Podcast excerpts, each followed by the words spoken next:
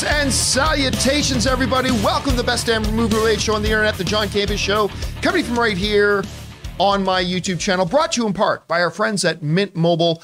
I am, of course, John Campea, and it is an awesome honor and privilege, as it is every day, to have you our international friends gather around. We talk about our favorite things in the world movies, movie news, TV, streaming, all sorts of good things. And I got tons of good things here in the studio with me. We, of course, got Robert Meyer Burnett. We're joined, of course, by the wonderful Chris Carr. Taylor's back there occupying Ray's seat, who is still recovering at home. Of course, we got Jonathan Voico producing and running the show. And we got Kaylee Robinson back there as well. And most importantly, we've got you guys here joining us. Thank you for making this show part of your day. Little side note I did not watch Chippendales Rescue Rangers last night. Oh, So uh, Ray. Ray was bored. He wanted to come over, and he had never seen Ratatouille, so we watched Ratatouille, and it was his first viewing of Ratatouille. Did he enjoy it? He loved it. And here's the funny thing: I didn't realize that movie's 15 years old. I'm like, what? When I saw the year on it as we were about to hit play, I'm like, no, that can't be right. Apparently, it is 15 years old. Anyway, guys, great to have you here. Here's how today's show's going to go. We're going to break it down into two parts. In the first half of the show, we're going to talk about some predetermined topics. Then, in the second half of the show, we're going to save a little bit of time and take some of your live questions. When we get to the end of our main topics, we'll announce that we're opening up the super chats, and that will be your time. It'll be a very, very small window of time, but that'll be your time to fire in any thoughts, theories, opinions, or questions that you want us to address in the latter half of the show. Okay, guys, with that down, we got a lot to cover here today on this Friday. By the way, congratu- congratulations to make it through to the end of another week. May you have a wonderful weekend filled with fun, relaxation, all sorts of good things laying ahead of you, preparing you for another week of triumph and victory next week. All right, let's get into some off the tops here, shall we? And our first off the top is this filed under the category of movies that I love more than most people Venom. I really, I love the first Venom movie. Loved it. I saw it like five times in theaters.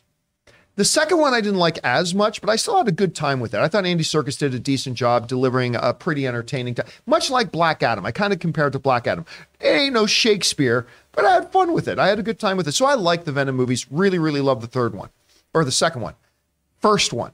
Eventually I'll get it right. Really love the first one. Anyway, questions have been going around. It's like, well, is there going to be a third? And the answer is yes. And Sony made a big step forward today when, according to IndieWire, they have tapped Kelly Marcel to direct the upcoming movie. Now, she has written the first two films. She also wrote, well, you've heard us talking about this, like a movie, one of my like diamonds in the rough movies of the past 15 years or so, which is Saving Mr. Banks with Colin Farrell and Tom Hanks. I love that movie. Uh, she also wrote that dinosaur movie. I'm always the dinosaur TV show. I'm always Terra Nova. Terra Nova. yeah. She also was the lead writer on Terra Nova. So, I mean, and she's been on that. She developed apparently the story for Venom 3 with Tom Hardy, and they've decided that she's going to be one directing the film. Hmm. I like this for, for a couple of reasons. She is not an established director, all right? She is primarily a writer and a producer. And big tentpole films normally are not the best place for somebody to cut their teeth directing it. We saw that happen with um, X Men, uh, the uh, Phoenix, Dark Phoenix, Dark Phoenix, Simon with, Kinberg. with Simon Kinberg, who that dude's a huge creative writer in the geek space, all that kind of stuff, but he had never directed a film. And is that really the first one you want to step in and direct? So that is the one kind of iffy thing about this is, is really Venom, even though she's been the writer of the first two, she's been a part of the creative process with Tom Hardy on the first, she's as connected to this world and this universe as anybody. Still a, a little, I do question a little bit of whether something like this that's going to be, look, this isn't going to be a $200 million movie, but it's probably going to be 125, 130, 140 million dollar movie. Is that really the best movie to cut your teeth on? I'm not so sure Especially it's effects heavy too. Yeah. especially visually effects heavy thing. But that's fine if you've got the right crew with you who understand visual effects and everything. But uh, still, an interesting choice. I'm just thrilled that it's moving forward. Anyway, Rob, you hear about this. What do you make of it? Well, I think, hey, look, you know, the Venom franchise is obviously liked by a lot of people. I mean, the second one didn't make as much as the first, but I, I have to say, you know, for what we got with those movies, it's not, it's, they were never going to be high art. And I think, Yes. I think for what they are, they were amusing. I mean, the first Venom, I don't love the first Venom, but it's fun to watch, Yeah. you know, and uh, I'll tell you what, I'll tell you what I love about the movies. They nailed the voice of Venom. That was the thing that I was most like, how is Venom going to sound? And if they got what what I don't like is the way the transformation happens too quickly. Because to me, there's no physicality to it. It's too CG. Like you look, go back and look at Species, the movie Species, or even the way Mystique first transformed in the first mm-hmm. X Men. right. It's just like a, a CG ripple. It doesn't look like flesh is tearing. That's a minor quibble, but they got Venom's voice right, and it's funny. It's funny. It's amusing. It puts a smile on your face.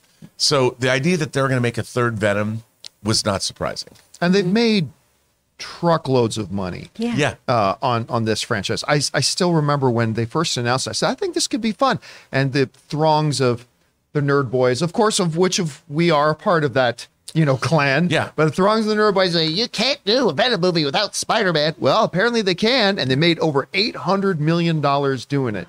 But anyway, Chris, you hear this news about Kelly taking over the director's chair? Right move, wrong move? Wait and see. How do you feel? I mean, it's interesting. First of all, the only thing you could do with this movie is not have Spider Man. That's why it's so good, is because we're not dealing with Spider Man in the Venom movies. It's fantastic. They're fun. I like them. Um, I really think she nails the tone and voice of what we want in these Venom movies this fun ridiculousness. Um, doesn't shy away from the kind of like monstrosity that is Venom, but we still also are like this lovable scamp wanting to eat chocolate and do stuff. Love him. I am a little concerned about the, her, this being her directorial debut. And when it comes to her writing, too, Venom is kind of the only thing I've really enjoyed that she's been a part of. Um, I, I thought Terra Nova was very fun, honestly. I thought it was really, really fun and kind of campy. Um, but Cruella kind of lost me towards the third act. She's the writer on Fifty Shades of Grey, which, if you're a longtime viewer of the show, you know that that is my Boxing Day tradition, is to play a drinking game to that movie. So, you know, love hate with that. Made money, though. It did make money. And so, I, I mean, I'm sure it will continue delivering the kind of fun, wacky thing that we've come to accept with Venom and enjoy. It's a great popcorn kind of trilogy um, in the makings. I'm just hoping that as a first film, as the director, you know, behind the, the director's chair and everything, that she doesn't get bogged down with some of the minutia and that she still gets to tell a fun story and it's not too clunky. I liked Cruella. I, I had fun, but did you not see Saving Mr. Banks? Oh, I did see Saving Mr. Banks. I did not like that either. Oh, really? Yeah. Oh my goodness, I I love was that. I, I went and saw it. Like I got to go to a screening with the creatives behind it, and I was just like, okay, Oh, I love that movie. it was so just not super for me. I That- don't you know. know, I- I'm surprised because seriously, if, if somebody had come up to me an hour ago and said, "Okay, fifty bucks, do you think Chris Carr loves Saving Mr. Banks?" I, I would have said, "Oh, that's a movie she would love." Yeah. Oh, I would love. lost. and I money. love Emma Thompson, and and you know she everyone's great in it. It's just it was a movie that I went okay. You know, Cruella's just since you brought it up, I hadn't seen it, but I interviewed for Designing Hollywood Jenny Beavan, who, Who was designed costume all the uh, costumes for it? I liked that movie way more than I thought I was going to like it, and I thought it was pretty clever. And Emma Stone was great in it. And by the way, Jenny Beavan won a Saturn Award. This For her costuming for in that? costuming in that, Good yes. for her on that. All right, guys. Question is for you. What do you think about this news? Venom 3 moving forward. It's got its director now, but it's going to be her really her first directorial effort. Is this the type of movie, something this big, this expensive, to be their first film? It hasn't had a great track record of that in the past with other directors trying to do it, but maybe this one will work. How do you feel about it? Whatever your thoughts are, jump down to the comment section below and leave your thoughts there. Okay, guys. With that down, let's do another off the top, and that is this. Some of you may have seen recently that the Good Place actor, uh, William Jackson Harper, uh, from The Good Place. Good Place is a wonderful little show. Yeah, I mean, my wife got obsessed with it. It was actually quite good. But they just announced recently a very odd announcement that he was joining the cast of Ant-Man and the Wasp Quantum Mania. The reason that's odd is because they finished shooting this film months ago. So it's not often you hear about additional casts later on, which leads to the understandable speculation that we're talking about an actor being added for something that's going to be a post-credit scene or something like that. Not necessarily, could be something else that they edit into the film later on. There's a world of possibilities. But one of the big theories going around right now is that William Jackson Harper is going to be Reed Richards. That that is what a lot of people are assuming right now. Now, let me tell you why this isn't the craziest theory. All right, there's a couple of reasons why this isn't the craziest theory. Number one is that if it is a last second thing that they brought in to do a post credit scene or something like that, the possibility of him playing somebody significant in the MCU for a post credit scene That's reasonable. It's it's a reasonable thing to assume that. Doesn't automatically mean it's true at all, but that's it's not unreasonable to think that. Well, with Kang being there, and with it being the quantum realm and all that kind of stuff, and we know Fantastic Four is coming soon, the idea that it could be a character from Fantastic Four is also not a completely unreasonable thing to assume. So I, I get that. On top of that, when you now this becomes typecasting, but when you look at his character on The Good Place, he's a smart boy. Like he's he's a, a bookworm. He's and he plays that real well. And Reed Richards is supposed to be the smartest being in the universe. So, I mean, to get a guy who can play that kind of stuff while also, you know, bringing his own senses and his own, you know, idiosyncrasies and all that kind of stuff to a role, it's not a completely unreasonable thing. Now, of course, there are going to be some people that say, well, wait a minute, Reed Richards is white, uh, he's black. True, but the, the Reed Richards is one of those characters to me that Reed Richards being white has nothing to do with his character, uh, which is, you know, some characters it is. You know, T'Challa, that you know his his ethnicity is key to the character. That's important. I think Bruce Wayne. It's you know growing up with a lot of rich white privilege. I think him being a white actor is actually quite important. But I think like ninety five percent of characters out there their skin color has absolutely zero bearing on the nature of the character. So that could be here. Now, with all that said, do I think that William Jackson Harper is our new Reed Richards? No. No, I I uh, for the main reason that I don't think they would typecast him like that just because he played a smart guy before. It doesn't Right. mean he can be a smart he'll play a smart guy here. But the other thing is too, I I've said this before and I'll say it again. I do not think they're going to slip Fantastic Four characters into the MCU. The Fantastic Four, I think, are going to arrive in the MCU in a big, bold way. And it ain't going to be as a post credit scene. It's not going to be something like that. Now you can say, but John, they've introduced Thanos in a post credit scene in the first Avengers movie. So, yeah, they did. But I don't think they're going to do that with Fantastic Four. So while I don't think you're crazy, because I won't die a shock if we find out this is true. And so I certainly don't think you're crazy if you believe this. I'm just saying for now, unless I see a lot more real credible evidence, it's not a theory I personally buy into. Rob, you hear about this. What do you think the chances are? Probably not. I mean, just because an actor plays a bookish, smart guy in one role doesn't mean they're going to cast him. I mean, I never saw Reed, Reed Richards as bookish or, you know what? It's funny. When I was a kid, my favorite movie in the world was the original War of the Worlds. And there's a scientist, the main character is a scientist, Dr. Clayton Forrester. When I was a kid, I always believed that Reed Richards, if somebody ever made a movie, would have to be just like Clayton Forrester. you know, because he was kind of this hunky dude that knew everything, and you you have to let Washington know. You know, I always speak uh, about the Martians coming, and and yet, I mean, uh, a race to me doesn't matter. You you could you could make Reed Richards black, that wouldn't bother me, but I still see Reed Richards as a strapping, handsome. Like if he needs to fight he's not just a guy that can fight because he has stretchy powers. I mean, he's a dude that he knows how to fight too. Like I believe that he took he's probably an MMA fighter. Just because he knows stuff, he wants to learn how things work. He would be really into the physics of fighting. Like, how can you punch best? I always thought that Reed Richards was that guy. So I, I, I mean, he could this. It could be that way, but I have to disagree with you about one thing. Oh, what's that? I could see them the the the final, like the final uh, post credit scene of Quantum Mania. They discover all of the Fantastic Four imprisoned somewhere in Chronopolis. That they've been that and, and that they walk in and. They've been in there since and the 1950s. Who knows? Yes. They've That's been- not, you know what? That's Yes. not a bad theory. you know that's that- not a bad and, theory. and it was the Fantastic Four. They went up in their rocket. It was on the first rocket, and they were lost. No one ever saw them again.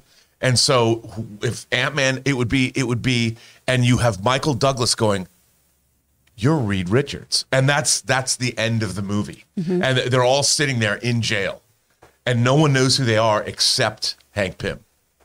that would be. I mean, I'd be like, ah. I mean, I don't think that's going to happen. I don't either, But, but- I but- love the theory. I, mean, I love if that you theory. did that. That's the only way. That I is could- a way. Yeah, I'm, I'm saying that you won't bring them in. As, but if, if they did it that way in a post credit scene, that would kind of be smashing down the wall. And I- no, I mean, yeah, I no one that. else knows who they are except it's Hank Pym who knows who. Because he and they just disappeared. That's why nobody knows who they are. Yep. Because you've they, they, the, the the idea that they were I mean early '60s make them late '50s, the product of the atomic age, and they they had the, but no one ever saw them again. Chris, what do you think about this particular theory that's going around that William Jackson Harper could be Reed Richards? What do you think? Do you think there's credibility to this? None at all. What do you think? I mean, I anything's possible because we haven't solidified that John Krasinski is Reed moving forward. He was one iteration of him, right? So it could be William Jackson Harper. It could be Rock Coley, who I would love to see in this role. I think he'd do an excellent job. It could be anybody.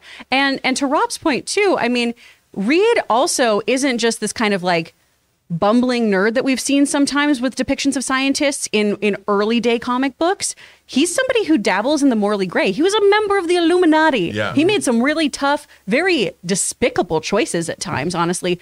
In theory, for the greater good. So I think it'd be really interesting to have somebody who always talked about philosophy coming in and have that kind of little Easter egg for all of us because also he Chidi wasn't just you know the philosophy bookish guy. As the show goes on, we see that he is this very leading man type. You Yeah. know, Yeah. Yeah, we did. El- Yeah. Eleanor Shellstrop is constantly objectifying that boy.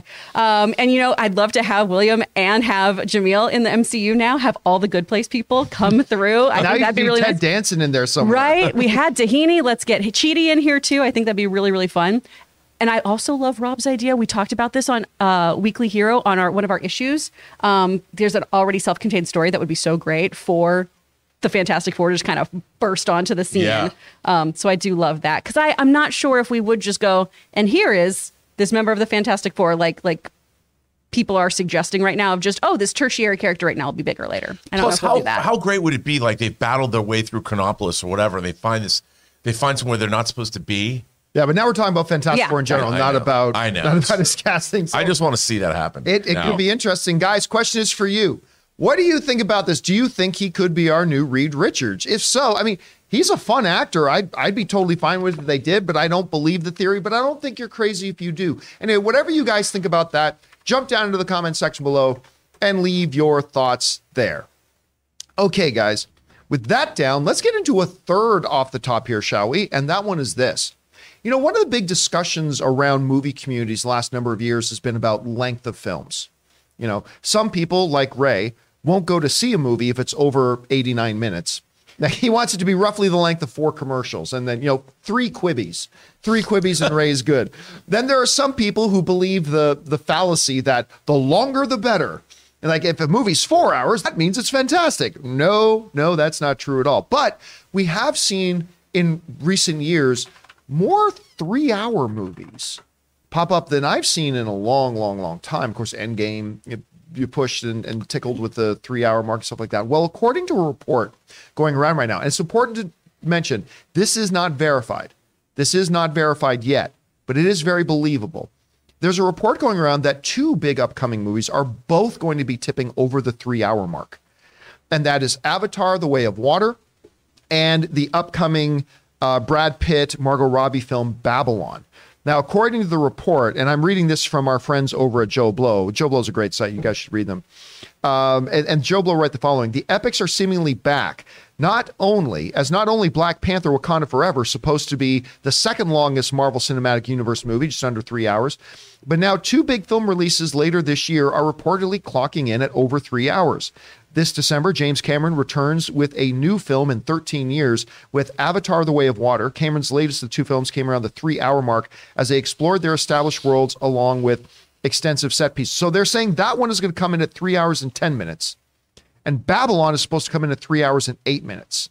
Now, Damien Chazelle's longest film before that, I think, was First Man, which was about two hours and 20 minutes. So this would be like 45 minutes longer if Babylon ends up being that long at three hours and eight minutes. 45 minutes longer than his previous longest one. So right now, Ray is somewhere crying and, and, and weeping and trying to figure out how he's going to survive this three hour apocalypse.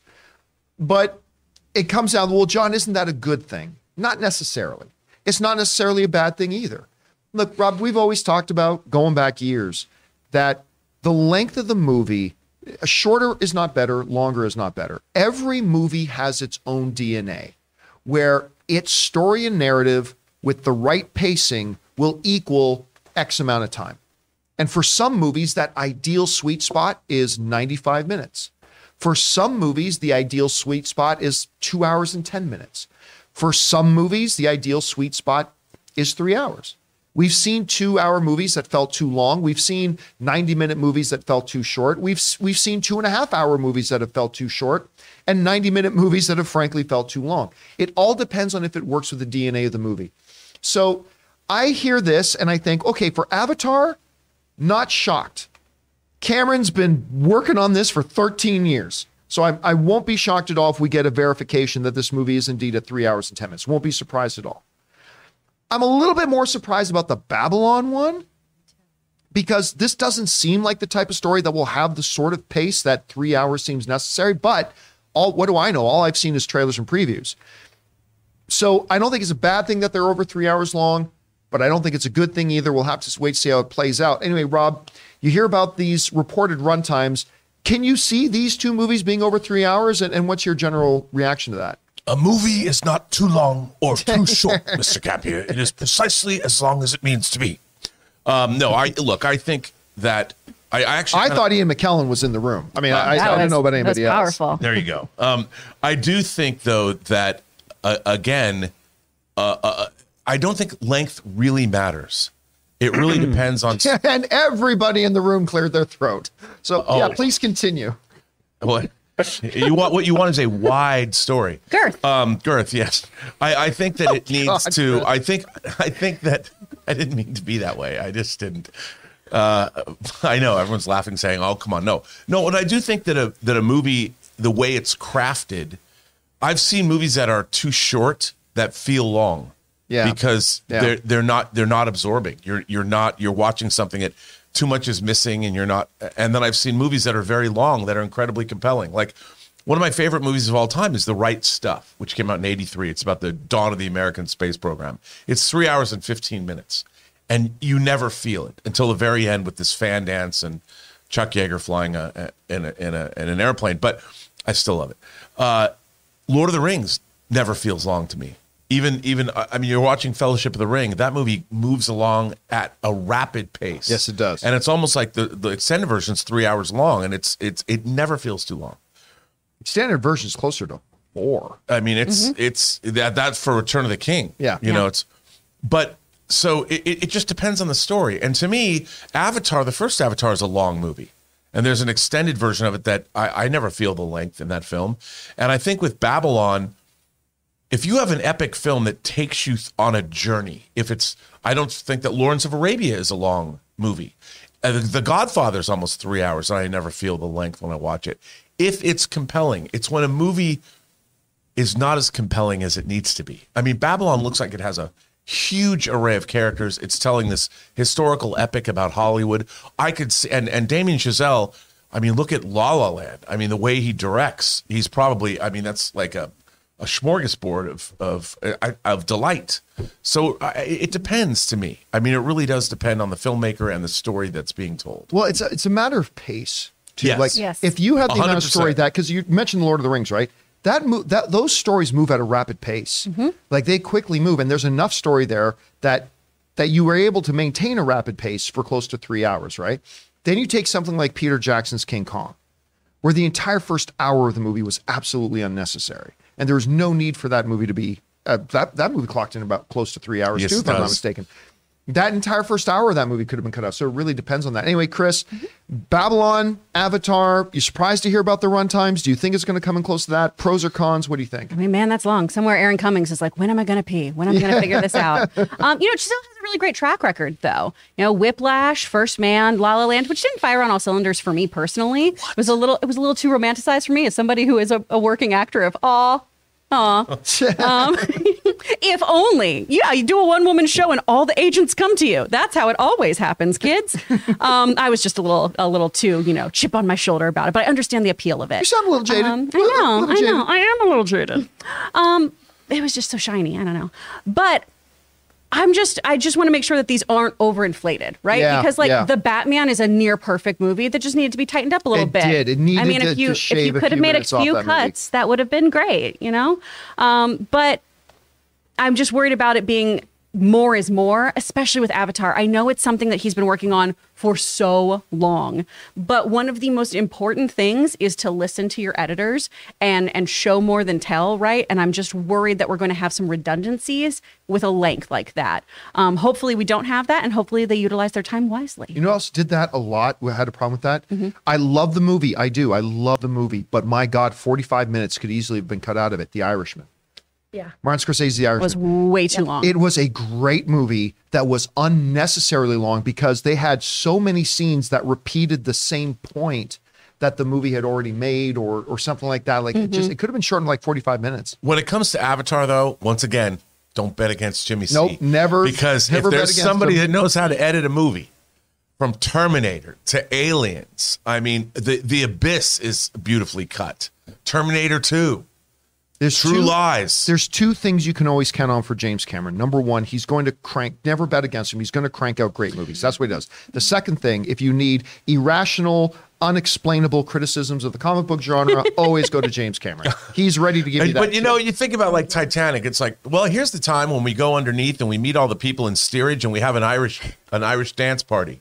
That was a great scene, by the way. I- don't that's what don't I'm, crap on that. But Yeah, that's what I'm love that. Great saying. scene. That's what I'm saying. I'm sure some executive probably looked at him and go, "Do you really need the Irish dance party?" And the answer is Yes. yes. Yep. needed some Yes, you do. Yeah. Yes, you know. You've seen it what five times or whatever. I think I saw it seven times. there you go. Really? And you would never lose that scene I won't. I want it to be that little girl dancing with Leo. Uh, because it's awesome. Yeah. that scene's awesome. A- anything James Cameron does is awesome. All right, guys, question is for you. Eh, There are reports going around, again, let me emphasize, not verified at this point, but they're suggesting that both Avatar and Babylon are going to be over three hours long. Do you kind of go, yes, or do you kind of go, ooh, that feels oppressive? I, I don't know. What's your reaction to that? Whatever you guys think, jump down to the comment section below and let us know your thoughts.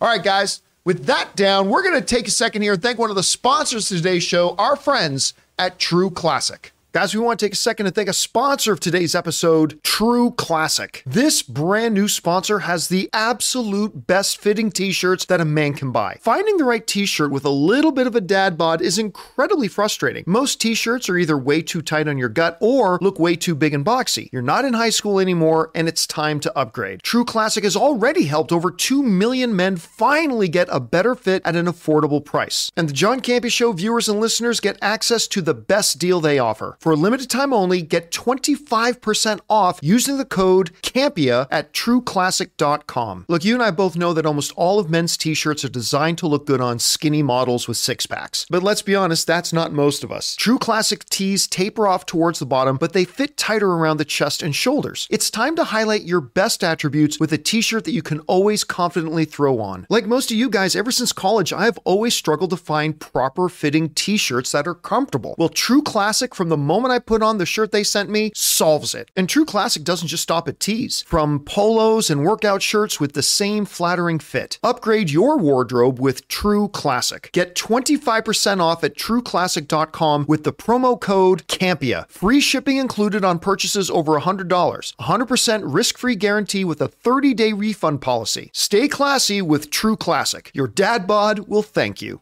And thank you to our friends at True Classic for sponsoring this episode of the John Campea Show. Okay, guys, with that all down, Kaylee, what do we got going on next? It is time for our Mint Mobile hotline question of the day. Feel free and call in if you want to let your voice be heard on the show. The number is 951 268 4259. And our first question is about a Marvel and DC crossover. the cool black nerd here. Question, and actually probably just a wild theory. Do you think Kevin Feige and James Gunn have a secret agreement that James Gunn goes over to DC and straightens up everything just for them to have a DC versus Marvel crossover event movie? It's been done in the comics, I don't see why not. Love what you guys do. All right, first of all, cool black nerd has to record himself reading a book and have somebody playing sax in the Dude, back. he's the Barry I White of cool yeah. black nerd. I don't care about this question at all anymore, dude. Like, do you want to do voiceover? What's your deal? You sound awesome. Um, okay, so since the world got rocked with the news that we were getting James Gunn, Peter Safran now going to be the CEOs and chairman of DC, the brand new DC studios, there have been so many people asking the question Does this mean we are now getting a Marvel and DC crossover? And look, I again get it. This is like Game of Thrones kind of stuff, where two great houses will marry their kids off. It's like, okay, let's put uh, our little one here, James Gunn. He will go and be the head of DC now, and and the families are you know unified and all that kind of stuff. I I get it. I I get the idea of it, and there have been a lot of people who have wanted to see DC Marvel mix up and crossover for a while. And he's right. There it has happened in the comics actually a couple of times. Yeah. Now, one of the the big major ones we've talked about on the show before, they DC and Marvel once did this event where they crossed it over, where there was some you know godlike being who decided that only one of the two universes could could exist, the DC one or the or the Marvel one, and they picked champions to have a bunch of one on one fights. So they had, I believe it was Robin versus Jubilee.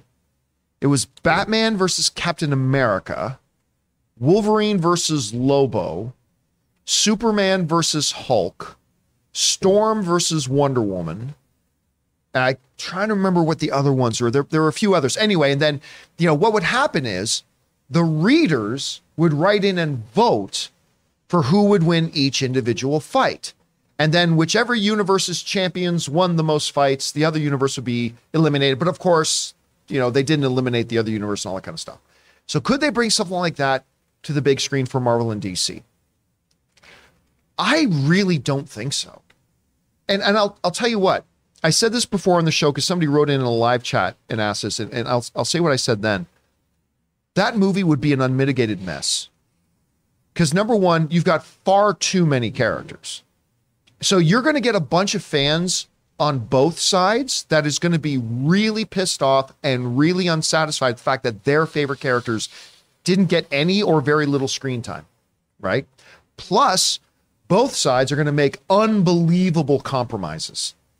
Because and it will be forget the writing the script process. Then you've got three years of legal from both sides going through. No, no, no, no. That scene you're writing there makes our Batman character not look cool enough.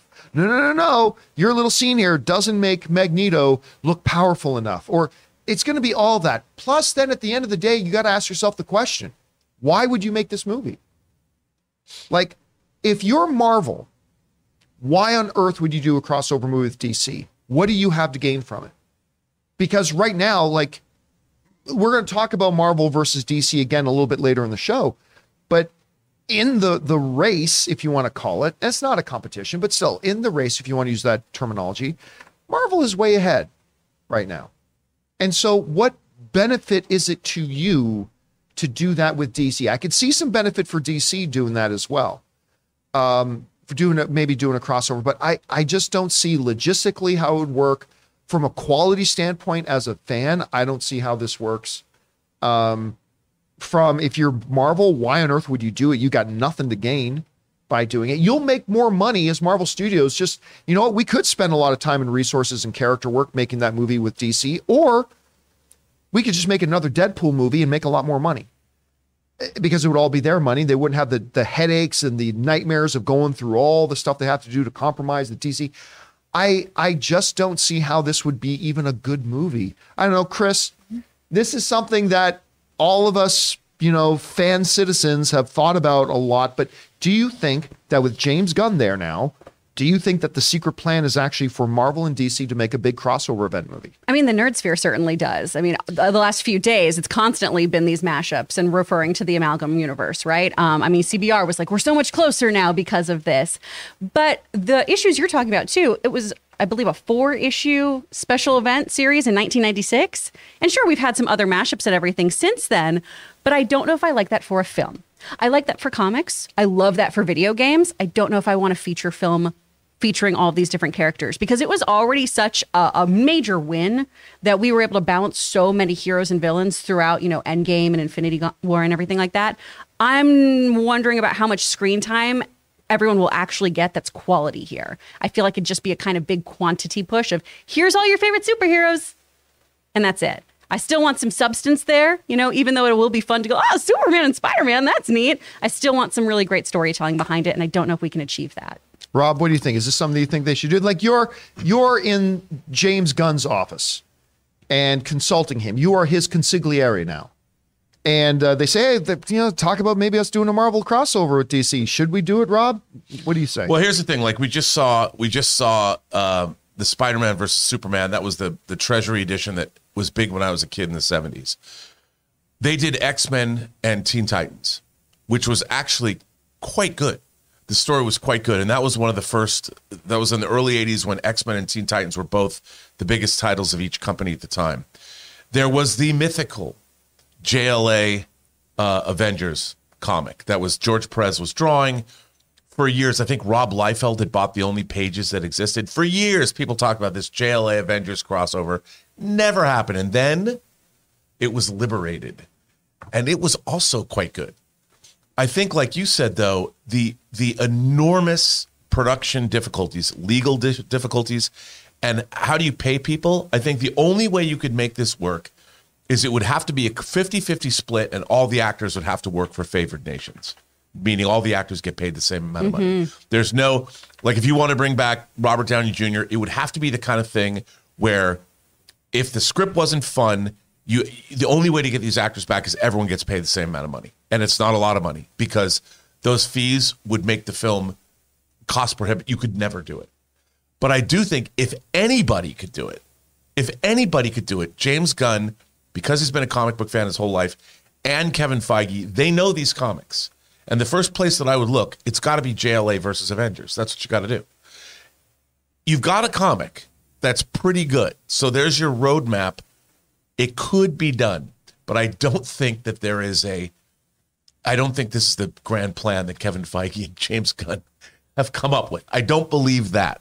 Um, but I do believe that our viewer, cool black nerd, could probably talk both sides into making this movie. uh, just But let me- hearing his voice. Let me look like we, you brought up some images there, Jonathan. Like, what about the notion though? Because when people hear DC thing, we, we think Avengers versus JLA or uh, some some massive MCU versus DCU thing, right? But what about something like what Jonathan had up on the screen? What about solo crossover? What about Spider-Man Batman? What about Batman Punisher? What about like in in both both the DCU and the MCU, they are now both fully embracing. I think it's idiotic, but they're both fully embracing multiverse now, right? Sure. Mm-hmm. You know, Batman is sitting in the Batcave. You know, Martha, Martha, Martha, and then like this big portal opens up, and he goes, oh, and he's sucked through this portal, a la Peter Parker Oh, man. in um, in Spider-Man into the Spider-Verse. I love that Martha, Martha, Martha is like his like His Bloody work- Mary cry. oh I man. thought that was more like his work, work, work. Yep, that was- Martha, Martha. And so a portal opens up and he's sucked through. It's like, where am I? Who's that guy in a spider suit? Should we be friends? Okay, first we'll fight and then we'll be friends. I don't know. I mean, w- but what about the idea of something smaller like that? Like instead of universe versus universe, It- one character, one character. It takes away the narrative issue that I have of making sure all the characters have their due time. But I still don't love it. I I, I don't know, especially just in that particular example. And I know you're just giving examples for the sake of them, but d- is Bruce out there making friends? I think he'd see Sp- Spider Man and be like, "What the fuck are you? I don't want to deal with you. You're a child. You're a Yeah, child yeah, in a onesie. prob- Get out of my way." Probably, um, but but could it? I get. Listen, I don't think they're going to do this either. Mm-hmm. But I mean, could it be more feasible? Because you're talking about the sheer logistics of it, the sheer money of it. Yeah. But what if it was a smaller scale? I, I, I, that would be much easier to do. Mm-hmm. I mean, I think I think from a legal perspective, this both companies would have to agree to split it all down the middle 50-50. First of all, they'd have to, every, Cost and and everything. profits. Everything would be and and all the and if you're Marvel, would you agree to that? Because you're bringing more to the table than DC. Do you know what though? Here's the thing: we all think that there's some kind of rivalry. Everybody's doing their own thing. This would have to be like. uh, It would have to be some kind of a celebration. th- Like I don't know. So like James and and Kevin doing a video together on YouTube saying, "Listen, this is not to be taken seriously. This is not to be taken as this is going to change the MCU or the DCU, but we're going to celebrate together fandom of these characters we love, and we're going to make this big one isolated big Yeah. crossover movie." Well, because you know, I remember reading back in the early '80s, reading X Men versus Teen Titans, and it worked. I mean, Dark Phoenix and I think it's Dark Phoenix and Dark Side were the villains, and it actually worked. Like they didn't, it, and you under everyone who read it understood it was kind of ridiculous, but it worked within the context of that comic. And I liked it. It didn't it didn't denigrate either side. It didn't so if they came out and said this and and it's just a celebration of you know, next year's Warner Brothers 100th anniversary.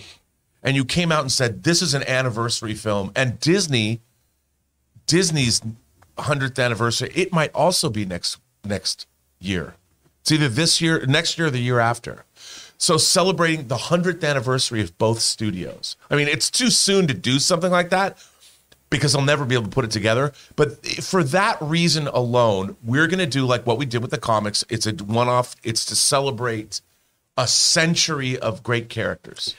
Well, guys, question is for you. What do you I'd think? it. I don't think this will happen. I just think there's way too many things working against it. And the big question is even why bother doing it. But I mean, with James Gunn there, it does make it more feasible. And maybe you could do something smaller scale. I mean, I don't know.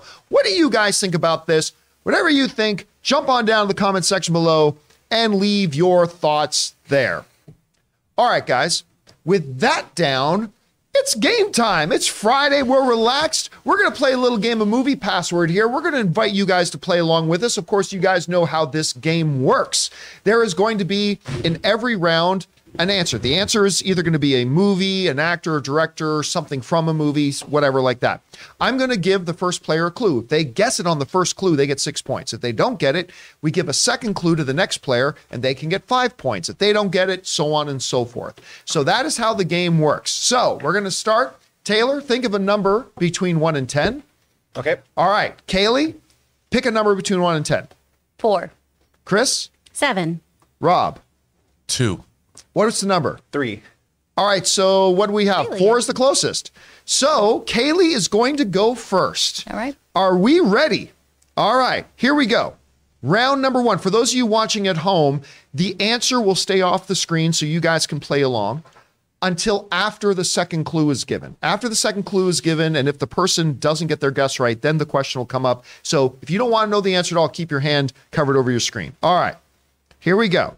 So in movie password, round number one, our first clue, Kaylee, mm-hmm. is blue. Three, Wow, that's fake. two, one. I mean, that's pretty No big. I don't- guess. Okay. So we move now on to Rob, going in a clockwise fashion. For five points, Robert, the first clue was blue. The second clue is fast. Sonic the Hedgehog. For five points, Rob goes into the lead for Sonic the Hedgehog. Yes, that's. The other uh, clues were going to be Game, Schwartz, Robotnik, and Carrey. And you get five points. All right. We move now on to round number two. Rob, we're going to start off with you this time. The first clue in round number two is for six points Downey. Three, two, Iron Man. Incorrect. All right. We move over to Chris Carr. For five points, the first clue was Downey. The second clue is awful. Three, Awful? two, one. Chef.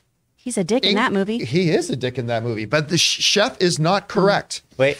Okay. John, are you sure you're reading the right questions? Because I have different answers. Also, we did these questions last game.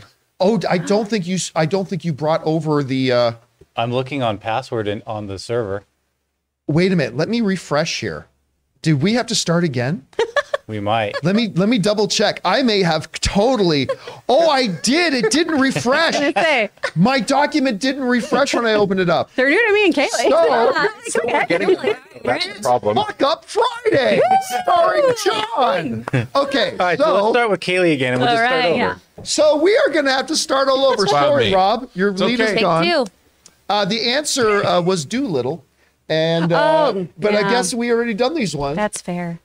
Oh, Which wow.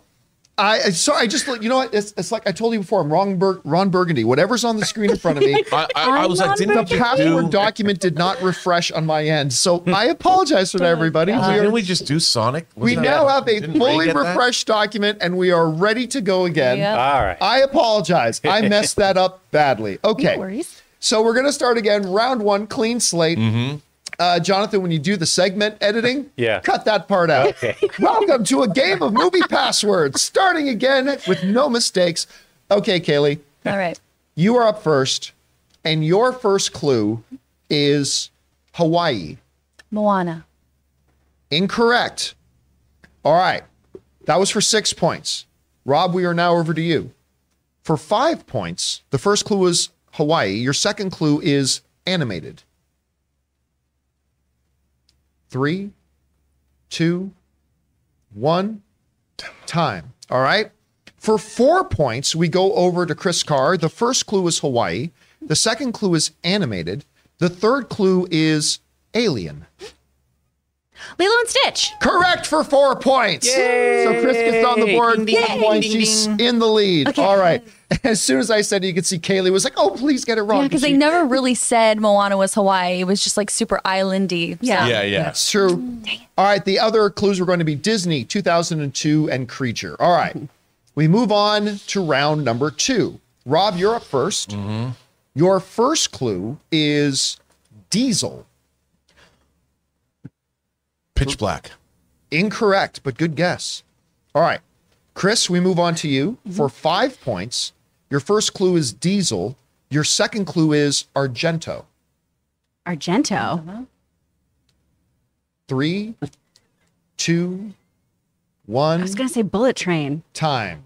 but All right. Mm-hmm. So the first clue was Diesel. The second clue was Argento. Argento. Kaylee, for you, Yeah. for four points. Your third clue is porn. Come what? Come again? Yeah, well, if- that's what they you say in the movie. Maybe. That's what they say in the movie. yes, first clue, Diesel. Second clue, Argento. Third clue, porn. In three, two, one. I really have nothing. Okay. So, Rob, we now go to you for three points. First clue is Diesel. Second clue, Argento. Third clue, porn. Fourth clue is action. Chris, don't say it. Stop picking. Jen. Zack and Miri make a porno. Incorrect. Okay. Chris, we now go to you for two points. First clue, Diesel. Second clue, Argento. Third clue, porn. Fourth clue, action. Fifth clue, Jackson. Well, this just none of this is helping. no. Three, two, one. Time. All right, we go back over to Kaylee for one point. Diesel, Argento, porn, action, Jackson, and the final clue is Vin. Boogie Nights? I don't. I don't know. And the answer was Triple X. XXX was, of course, the answer starring Diesel, Argento, Samuel L. Jackson, ah. action film, the porn Triple X. I really thought the porn clue was a dead giveaway. I really thought. Oh. I've never seen that movie. Yeah. Oh, okay, Shocked so nobody got super pets. Once it was porn, I was like, maybe Super Pets. All right. So after two rounds, Chris is still in the lead with what? Five or four? How much Oh, does Chris have? four. Chris has four. All right. So we move now into round number three. And we start with Chris this time. Okay. All right, Chris and everybody at home. Your first clue is Bullock. Bullock? Oh, Three, oh, oh, shoot. two, the one with, mm, I can't one. remember the name of it. Time. Uh, Love Potion Okay. number nine. All right. We move all over right. now to Kaylee for five points and potentially the lead. I should get this. Your first clue was Bullock. Your second clue is football.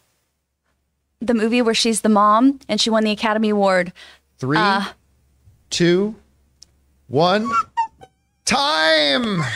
So we move over to Robert for potentially four points. The first clue is Bullock. The second clue is football. The third clue is true. The Blind Side. The blind side for four points. Oh, Kaylee I knew can it. hear her southern Kaylee accent knew it. now. I kept trying to think of the one with Channing Tatum that just came out. What was that Oh, oh, oh, Romancing uh, the Stone, but not Lost City. Lost Thank you. Oh, Lost City. So right now we have a tie. It is 4-4 between Rob and Chris. She smoked me last time. Still 18 points to go. This is still anybody's game. Remove into answer or topic number four. And for the fourth round, we start with Kaylee again. Okay. Your first clue is Bullock. All right. Um, Three, two, The proposal. for six points. Haley gets on the board with the proposal. Wow, literally anything it. other than the blind side, and you would have been I thought you would have said speed or lot. Okay, yeah. The other clues were going to be Ryan Canadian, Reynolds, yes. Reynolds, white, comedy, and engagement. Six points Wow. right out of the gate Love for the it. proposal. Well okay. What, what are the? What's the tally? All right, so Not Kaylee's Kaylee's in the lead with six, and then Rob and Chris are Wonder Twins with four. Love I'm the one who turns into animals. Rob turns into a bucket Great. of water. Yeah. All right. Still he throws anybody's it game. things I, like. I, I, I could have made a really terrible joke, but I, I'm going to refrain. Oh, I'm so proud of you. yeah, I- Tell me on the brave. It was a bad joke. I'm excited. It All would- right, here we go into round number runner. five. Rob, we're going to start with you. Round number five. For six points and the lead, your first clue is McConaughey. Three, Interstellar. incorrect. All right. Chris, we go over to you for five points and the lead. Your first clue is McConaughey. Your second clue is car. Lincoln Lawyer. For five points and the lead, Chris Carr gets it. Ah, no more Link- Wonder Twins. Nice. No more Wonder Twins. Uh, the other clues were going to be Mystery, Phillippe, uh, Macy, and Tomei. Nicely done. And uh, five points. So we have Chris with nine points. We have Kaylee with six points. Rob with four points, which means it is still anybody's game as we move into round number six. And we are starting with Chris. Your first clue for the sixth and final round, your first clue is Haddish. Girlfriend's Trip.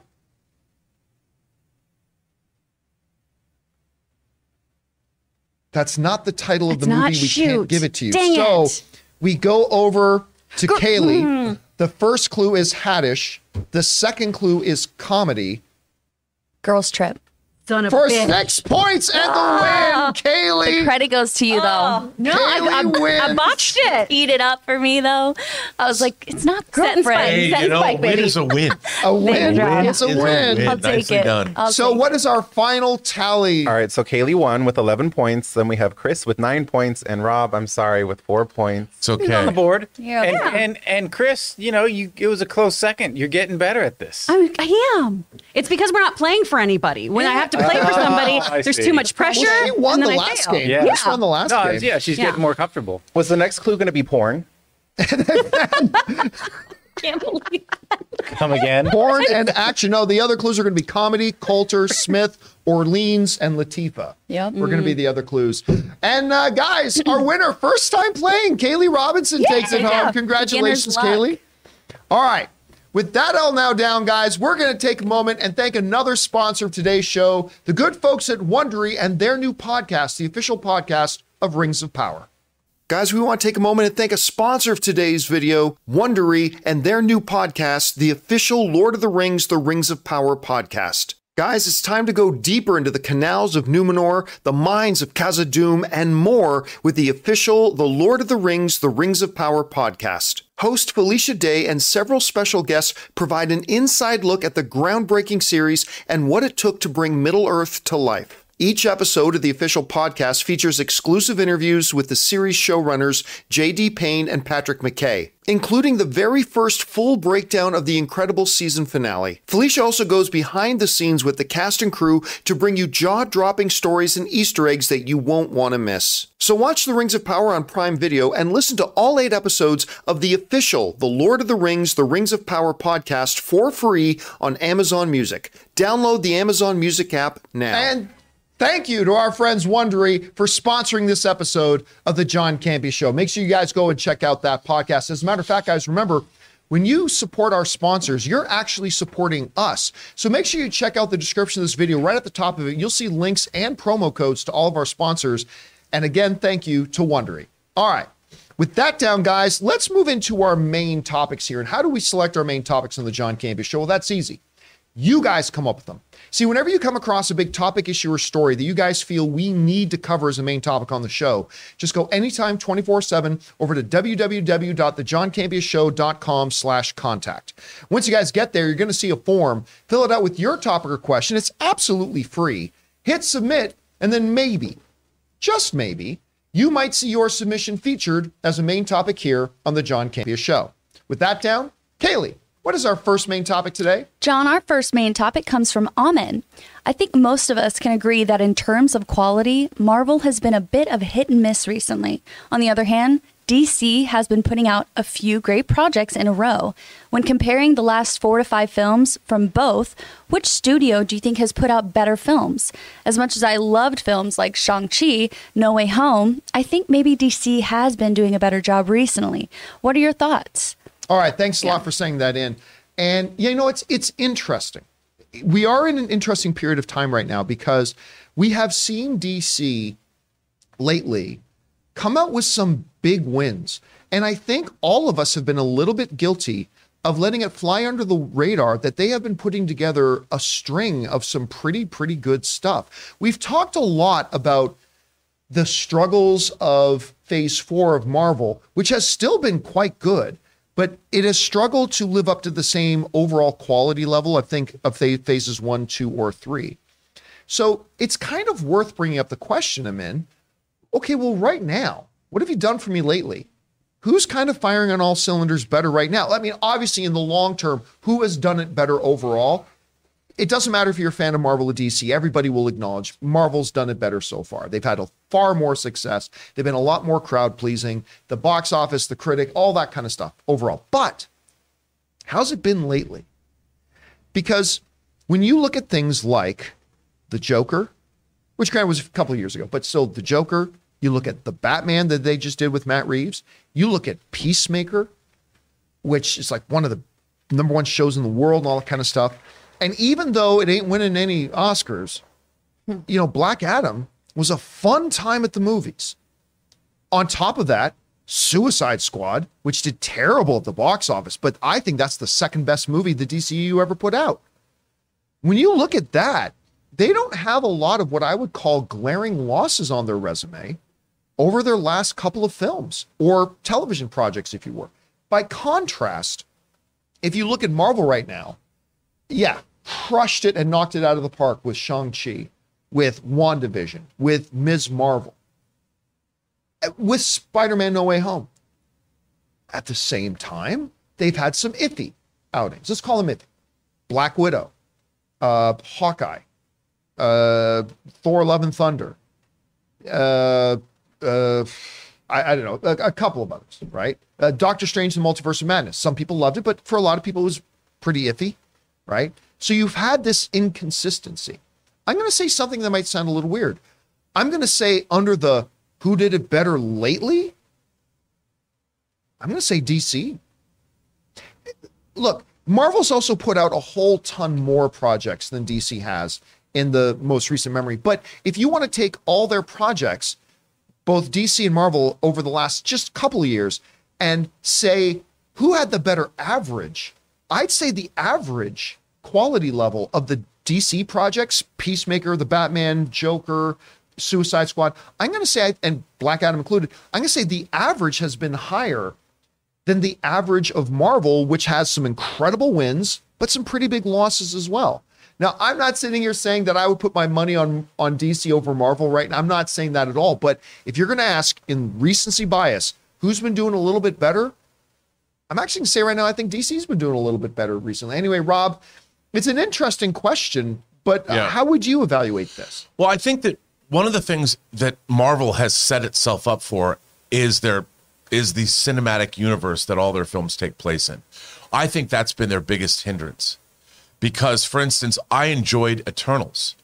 I quite enjoyed Eternals too. Yeah. I don't think it was a good MCU movie because it didn't do enough to add to the tapestry. I have too many questions when that movie was over about their wider universe. Now, Marvel did this to themselves. They have an obligation to continue on their cinematic universe. And I thought, for the most part, the Infinity Saga did a pretty good job.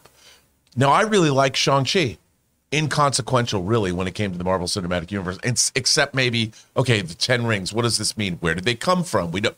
Okay, that's a little bit of a, but it the rest of that movie had really nothing to do with the Marvel Cinematic Universe. It introduced a character up until the very end. You know, maybe you saw Wong the Abomination, but for the most part, Tapestry didn't matter. And I feel that way about most of the Phase 4 movies. I've missed the cohesion of the MCU, but the movies I've enjoyed, you know, not uh, not as much Doctor Strange and and um, Thor: Love uh, and Thor Thunder. Love and Thunder I didn't like very much at all. What about Black Widow? What do you think about Black Widow? I like Black Widow, but it's mid tier. Again, it was more. I like spy thrillers. I mean, that again, that movie inconsequential when it comes to the Marvel Cinematic Universe. None of it really mattered. You can say say the same thing about all the DC projects. yeah, but what I'm saying, uh, I've never the, the DC universe a non-starter for me. Really didn't have one.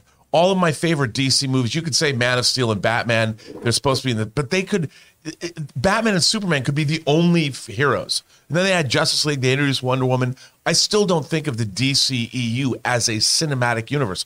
Aquaman, okay, Jason Momoa was introduced in Batman v Superman and was in Justice League. Don't care. Aquaman, the first Aquaman movie with the, the kingdoms of, of under that had nothing to do with the rest of the DCEU, but it worked. I loved Aquaman. If they never brought the bigger DCEU in and James Wan makes his Aquaman trilogy, great. That's all I care about. It doesn't it doesn't have to link to anything. The Batman unto itself, like the Nolan Batman trilogy, Joker doesn't matter. So to me, DC should abandon the idea of their universe entirely. Now you can have people cross over as you want, but you know what? If Shazam and Black Adam cross over and they and Superman's in those movies, do I then expect to see Aquaman and Wonder? Don't care. I I don't think they you can mix and match. At some point, you're going to tell me which one you think is doing better right now, right? Oh. I think I think DC has been providing me with a more entertaining time. The Batman was Really? I think the Batman is the best of all the superhero movies that have Yeah, I come out agree in the with last two Batman. years. I Yeah. with. We got the You proud of that one? But the Marvel Cinematic Universe, I've loved uh, the, the cinematic universe of it all. I think that's where they've been falling down because they haven't tied all their stuff together. Well, I mean, but can you can you call that a criticism when DC isn't tying their stuff together either? But I don't So expect. you can't say no, no. I don't expect them to. The DC. I, that's why I say the DC universe has been a non-starter. Zack Snyder was doing his thing. He's done his Justice League Superman trilogy. The Batman was not part of anything. Joker wasn't part of anything. The Aquaman movie that James Gunn made was so different from Zack Snyder's world to not. I don't care. I just don't care. Black Adam, unto itself. I know we're going to have Shazam and Superman, all that. Don't care. All right, Chris, what about you? When we're talking about recency bias, but but Mm-hmm. who do you think lately has been doing it better? I mean, I'm still Make Mine Marvel, and you all can say I'm a Marvel shill, and I don't care. I like it. I thought that Ms. Marvel was phenomenal. I thought She Hulk was fun. I had more fun than you guys, admittedly. I enjoyed that one. You know, I thought Werewolf by Night was incredible. I thought Werewolf that by Night was pretty. It was I thought it was so good. good, Werewolf, yeah. uh, Moon Knight was great till the end, which we had a fumble there, and I hope we picked that up. You know, I think there's a lot within uh, Marvel that I've really enjoyed. Shang-Chi, I thought, was one of the best films we've gotten out of the Marvel franchise in general. Um, Doctor Strange was fun. I wasn't in love with it, but it was fun. Thor really disappointed me. But on the whole, I've enjoyed Marvel more. Now, DC has done some fun stuff, and sure, we get into a quantity issue again where Marvel's had so many projects that, sure, there are some flops in there for me. But DC has had more things that I haven't really gelled with overall. Now, they are crushing TV recently. Freaking love Doom Patrol. Freaking love, love Doom Patrol, You know, yeah. Peacemaker. I thought that was excellent. The Batman was great. Wanted to just tighten up that edit a little bit, and that'd be perfect. But I think Marvel overall really has my heart.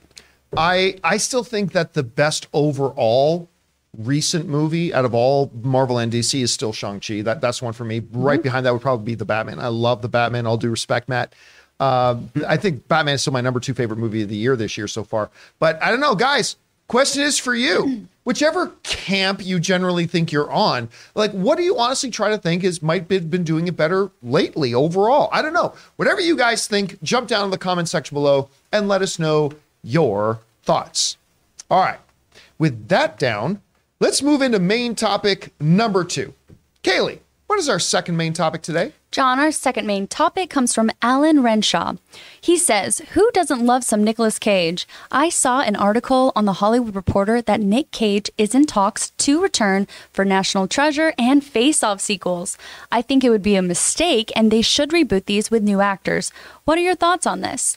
I personally would love to see Nicolas Cage again. I mean, who didn't like those movies? I they were funny. They were kind of funky even for the time back then. But I always went back and watched it. Mm-hmm. Hell yeah. Um, what do you guys think about uh, another National Treasure three? Well, listen, they have been talking about a National Treasure 3 for a long time.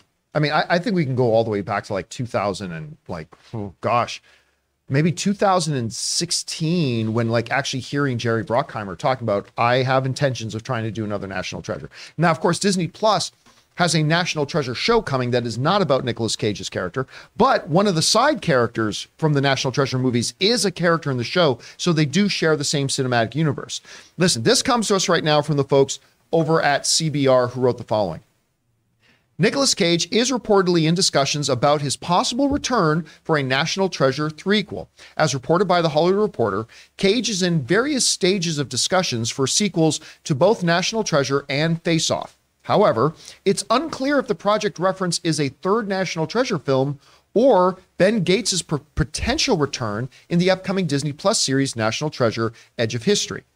Cage has made his way back into the spotlight with the recent successes of Pig and the unbearable weight of massive talent, but some fans of the actor have been pushing to see him steal the Declaration of Independence again, and that comes to us from CBR. Now, listen, I will tell you, I am not the biggest fan of the National Treasure films. I like them, I like them as much as anybody else, but there are some people who the National Treasure films hold a real special place in their heart. And that's awesome. And they've been waiting to see if Nick Cage would come back for something like that. I don't think this is for the National Treasure TV show. I, I don't. I think this is for National Treasure three, and they've been real adamant. In the last year, we've heard more movement, and Jerry Bruckheimer speaking even more boldly that yeah, we're going to get this done. We're going to get a number three. There are even some rumors out there that a script has already been done. It's been sent off to Nick Cage, and Nick Cage is in the midst of a resurgence. Yep. Like people are wanting to see Nick Cage back again, and people forget this is an Oscar winning actor, multiple time nominated Oscar winning actor. So, and after seeing the unbearable weight of, of, massive talent, which I didn't love, but I enjoyed, and of course, Peggy was phenomenal in that. I'd be down for this. Chris, you hear this? Do you think we are actually finally on the edge of getting a National Treasure 3 with Nick Cage, or do you think this will not really turn out to be much? I think we will. He's having a big moment, right? Not only with the unbearable weight of massive talent, but also Pig was a huge Yeah. win for him. I mean, that is an incredible, incredible film. If you guys haven't seen it, please check it out. Um, I think that we'll see him in that. And I would love for him to be in a National Treasure thing on the big screen. I know a lot of people want him to pop into the series and everything, but we do already have that through line with his co star being more of the focus on the television series. I'm sure he'll be referred to, but I want to have him in a movie theater again telling me that he's going to steal the declaration of independence uh, i think that'd be wonderful i love those movies they're fun they're ridiculous it's a little quick kind of history lesson that's not always completely correct but man it's a good time Rob, what do you think about this? Well, I think it's his franchise. You know, bring him back for National Treasure 3. Why not? I mean, there's no it, time passes. He's still an archaeologist or he's still a cryptologist or wherever he's doing. Have have him come back. Why not? Face off though. Yeah You know, I love Face Off. I just think you need to reboot it. I love. Yeah, I think it, it's an absolute reboot. I love Face Off. It's John Woo's best American movie. I, I think it's great. Uh, John Travolta and Nicolas Cage are just awesome in that film, playing each other and playing themselves. Uh, but reboot it. There's no reason to bring him back as what Castor Troy. why would they switch faces again Yeah, I, I'm Castor Troy. Woo! I, and listen, we can't talk about Face Off without quoting. I think one of my favorite lines in all the movies when Nick Cage looks at the stewardess and says, "I have a question. If I asked you, no, wait, let me rephrase. Oh yeah. If I let you suck my tongue, would you be grateful? Uh, the way uh, only Nicolas Cage can say it. But I am telling you, Hollywood, I am writing you a billion dollar check right now. A face off reboot with Hugh Jackman and Ryan Reynolds. That is your movie. Or if you want to lean a little bit more comedy, Dwayne The Rock Johnson and Kevin Hart. One of the two, whatever, but I really go for the Hugh Jackman and uh, Hugh Jackman and Ryan Reynolds one. That that just writes money. That just makes money. Anyway, guys, question is for you. What do you think about this? Are you one of those people that National Treasure is just one of those franchises that is really special to you? Would you love to see Nick Cage return to that? Do you think it's going to happen? Whatever you guys think, jump down to the comment section below and let us know your thoughts. Okay, guys, with that down, Let's move into main topic number three. Kaylee, what is our third main topic today? Third main topic comes from Theon. Hey, John, big fan, listen every day. Have you seen Amazon is doing a new show with Aldis Hodge as Alex Cross? With the success of their adaptation of Reacher, will this be another successful adaptation, even though they're different types of shows? What are your thoughts on this new show with Hodge in the lead? Thanks and bring on the filthy. I really like Aldis Hodge a lot. Every time I see, because that was him in The Invisible Man, was it not? With um, uh, uh, uh, Elisabeth Moss. with Elisabeth Moss.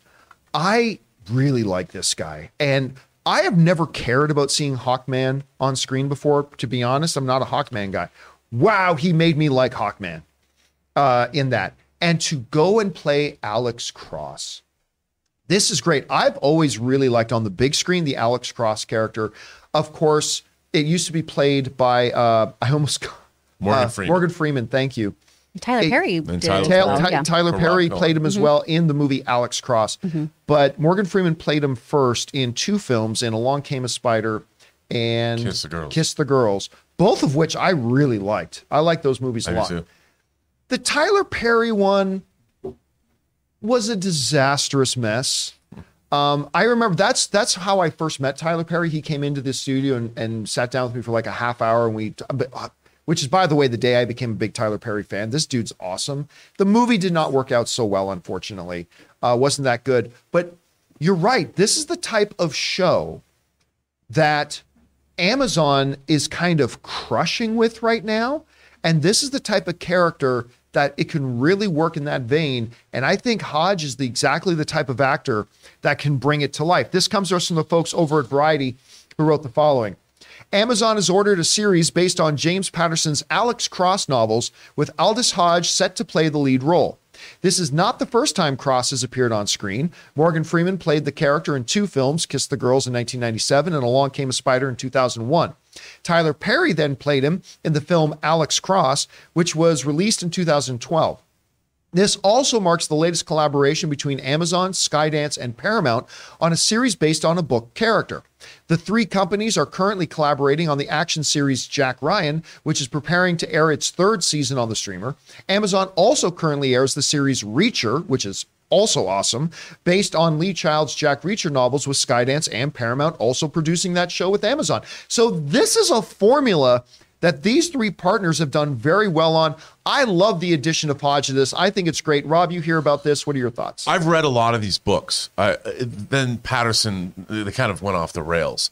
But I think the first, I don't know, six or seven Alex Cross books are great. And if they do what they did with Reacher, which is now they're taking one book and turning it into a season of TV, love this idea. Um, if I might add my two cents, the third Alex Cross book is called Jack and Jill. It's set in Washington, D.C. I would adapt that. I think Hodge is perfect to play Alex Cross. You know, one of the things about the Alex Cross book, Alex Cross books, is they have a large cast of secondary characters that on, Yeah. like John Sampson, his uh, uh, partner in crime, that they can use to build out. And I think it's a great idea. And I would love to see. Uh, they've they've cast the perfect Alex Cross, I think. And it just depends. I mean, along Gary Soneji, who who was in Along Came a Spider, is a, a character that also comes back.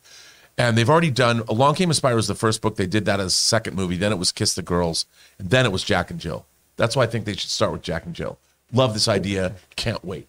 Chris, what do you think about this? Oh, I love this. Aldis first came on my radar for shows like Leverage and Turn, and I just love seeing all of his success because he's so so talented. And I, y'all know, I love a thriller. I love a mystery and something kind of pulpy. And I think he'll really be able to sink his teeth into this, and Amazon will be able to get a really great show, Yeah. especially since they're taking that approach of let's really dive into a novel and explore all of it and not rush it. Let it fully play out. And he's the guy to do it. All right, guys, question is for you.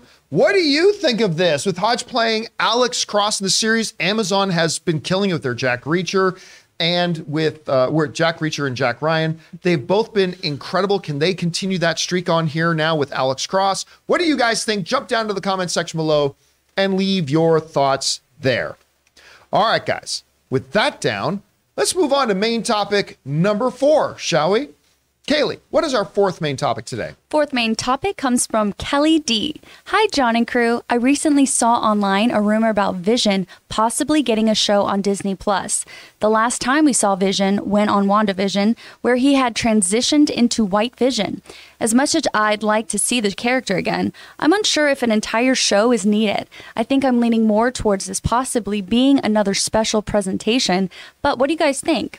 I mean, what do you think? Do you think there's enough uh, story for Vision to get, you know, an entire series? That that's kind of the big question, right? Is, Yeah. is, is there enough to do a series on Vision? Now, of course, Vision is the latest installment of the Marvel fake death universe. Oh no, Vision died. Wait, he's back. Oh, he died again in the same movie. Stop okay, now so he's gone. But don't worry, they just copied his entire memory matrix just into this other body that looks just like him. Vision's back. like I don't get I don't care about the semantics. Vision's back. Vision's here. But they did leave off WandaVision with this incredibly powerful being, this vision, just going, I need to chill for a bit. Whoosh, and he hmm. flies away. Hmm. And a lot of people thought there would be a good possibility of maybe Vision popping up in Doctor Strange: The Multiverse of Madness, because you know, in a world of who can talk Wanda Maximoff down, that's a short list of names. Maybe Hawkeye, maybe Vision, stuff like that. But yes, it, there are reports going around now that they're going to be doing a series, and some reports that we're familiar with. This comes from the folks at CBR who wrote the following. According to insider Jeff Sneider, you guys, of course, remember Jeff from the Collider days and from the Schmodown and things like that. According to insider Jeff Sneider, Marvel Studios is developing a Vision solo series titled Vision Quest, not to be confused with the 1985 Matthew Modine wrestling movie of the same name. I'm told that next week Marvel will be opening a writer's room for a Vision show titled Vision Quest, Sneider said. He went on to state that this information is coming from a good source who has been accurate in the past. Now, Jeff isn't always right, but it is important to point out that his most recent kind of scoop was that Harrison Ford was going to be Thunderbolt Ross, and that turned out to be 100% true. And so he's now saying they're going to be doing something with Vision. Now, it also needs to be pointed out they ended WandaVision with Vision for a reason. Like they didn't just say, well, let's have Vision alive now and mysteriously fly off somewhere and then never come back to it again. Like th- they clearly had a plan in place. Can you do enough with Vision for a series? That's a good question. I, I, I don't know. Can you? Vision is a magnificent character, especially by with the way Paul plays him as an ensemble, as a part of an ensemble. Again, Chris, you pointed this out the other day. Honestly, one of the greatest moments in the, in comic book show or movie history was the line, "What is love if not, or what is Is grief if not love persevering?" It's one of the greatest lines ever in any movie, regardless mm-hmm. whether it's a comic book movie or not. That that line stays with us and will always. So I don't know about a series. I love your idea of a, of one of these special presentations, like Werewolf by Night, like Guardians of the Galaxy, the holiday special. I could see it more like that, but it, it sounds like they're going serious because I don't know if you need a full writer's room for a one hour special. So clearly they had a plan for this. I completely believe this story. Chris, you hear about this. Where do you think they can go with a Vision series? They have a lot of wiggle room on this. We can bring in your beloved West Coast Avengers. Yes, they can. Because Vision Quest is a, an arc from the 1980s.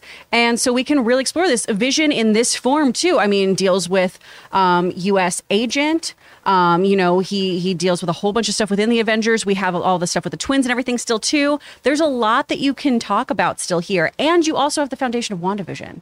Right? Because now he has all of this information again, right? He has all of this and has to deal with, you know, being his own actualized entity, still having all these feelings, the potential loss of Wanda. I don't think she's dead. I don't trust off screen deaths. But I think there's a lot of meat here. And it's a really fun arc to revisit, too. So I think they've got a lot of stuff they can use. John Byrne right there. Yeah. And um and you know, a lot of the Disney Plus shows too have also been 8 episode arcs. So I feel like this works really well for that. If they want to stay with that model, I think he can do a lot in those 8 episodes. Wasn't there a point in the comic as well when he actually came up to their kids and basically said, "Yeah, look, I'm not your dad. I, I know I look like him." And everything. that was a pretty powerful panel of mm-hmm. comments. Like, I know I look like him. I ain't your dad. But that brings up the question. Listen, within the world of the MCU, currently Wanda's dead, but this is the fake death universe. I fully expect her to be back. In this current MCU universe, those kids don't exist. They're not real. That, technically speaking, they have never been real in the MCU. They were just creations, manifestations out of Wanda's mind that apparently somewhere out there in the multiverse there are other versions of them. God, I hate multiverse. Anyway, uh, so I don't know. Could could a storyline of this be this white vision who is imprinted with all the memories and thoughts of? Could it be a quest to get those kids? Could it be almost like a continuation of Wanda's quest of trying to get those kids into this reality? I don't know. Is that a possibility, or what other types of? Are there some classic Vision storylines that they could follow here? Well, I think there's a classic story in the sense that you have an artificial. It's wanting to be a real boy. It goes back to Pinocchio. It's Right. what it's what Data wanted, you know. And first of all, I love Paul Bettany as an actor. Everything Yes. from like Master and Commander to smaller indie films like Margin Call when he's playing British gangsters. I think he's an incredible actor. I love his voice. I, I and and giving him a show. It's too long. It's been long in coming that an actor of his caliber is front and center. Uh, uh, he's he's always going to be second fiddle. I love how he plays Vision. Love it. And I would love to see him. He will bring the gravitas. And I think it's great when he's with Vision. That's fine. But I think he they can really give him the meat that as an actor he deserves to play in his quest quest, especially his white vision to understand who, who is he? Where is he? How does he belong in this universe?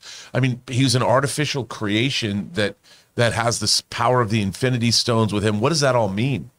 And and literally somebody questioning their own existence could be a really fascinating story within the the MCU and I think they could do something really really marvelous with it. I also want to point out that Paul Bettany is also winning at life because he's married to Jennifer Connelly. Oh yeah, yeah. I still love his story. He, t- I don't know if you guys, It's one of the most romantic stories ever. but his story about getting the role of Vision. Oh, that role. That's It, yeah, it it was. Although his role That's being married to Jennifer too. Connelly is a pretty good is a pretty good role too. But he was he told the story. I think it was on Jimmy Kimmel, where he literally he said this is exactly how it happened. He said I had just met with my agent at a place in Hollywood, and my agent had literally just told me, your days of getting decent roles are done. Like just like you've had a great career, but really your run is over. And he said, I'm out on Hollywood Boulevard walking down, having got out of the restaurant, and I'm he said, I'm feeling awful. Like I'm like I've just been told that, you know, my my career's over. My phone rings and it's Kevin Feige saying, Would you like to play Vision? and he said, My day completely turned around. So it's just the timing of that is great. Let me ask you, this is a possible scenario. Okay, he's imprinted with everything of vision on him, right? Mm-hmm. And that's gonna, I think, become more and more part of him. I think he's gonna become more and more vision like. So it's vision, everybody. It's vision could could this story be him trying to bring back Wanda? Like him finding out all the details of the events of Doctor Strange: The Multiverse of Madness and finding a way to bring Wanda back. Could that be a part of the story here?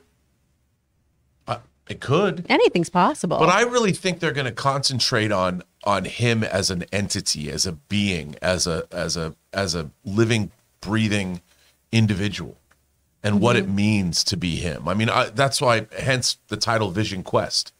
You know, I don't think, although I could be wrong, and he's questing after Wanda and the kids and whatever. I could see that wanting to put his family back together, but I I think there's probably more to it than that. Yeah, I do like the idea of a self actualization journey too, Mm. especially because I mean, in in the show, it's Sword who builds him, right, instead of Vigilance. Yeah, yeah. Um, but I, I like the idea of the why am I here? Why was I made?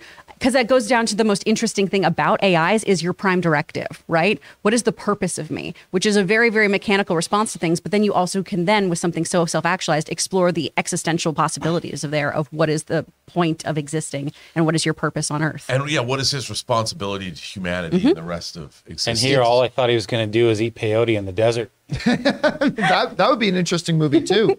All right, guys, question is for you. What do you think about that? It sounds like there is a Vision series coming, whether it's a full series, which it probably is, or even as a one-hour special presentation. I would dig that too. What do you think? Are you looking forward to it? What kind of storyline do you think they could follow in that? Whatever you guys think, jump down to the comment section below and let us know your thoughts. All right, guys, with that all down, I'm going to call an audible. And we're going to wrap it up here today. We're not going to do our uh, open super chats today. You know, it's Friday. I already told the crew we're going to get half the day off. We're going to make it a half day. So, and this episode has gone quite long already. So, uh, we're not going to open up the super chats today. We're just going to let you guys go and start enjoying your weekend. How about that? Don't forget, guys, I am going to be doing one or two live streams this weekend myself. So, keep your eyes on the channel for any updates like that. I want to thank everybody in the room. Robert Meyer Burnett, right beside him, Chris Carr, and no, I'm not going to say the joke Rob wasn't going to say. Over there, Taylor has been here, Jonathan running the show, I got a joke. Oh, no. and right beside him, winner in her first inaugural uh, movie password, Kaylee won today. And of course, my name is John Campea. Thanks a lot for being here, guys. Have a fabulous weekend. And until next time, my friends, bye bye.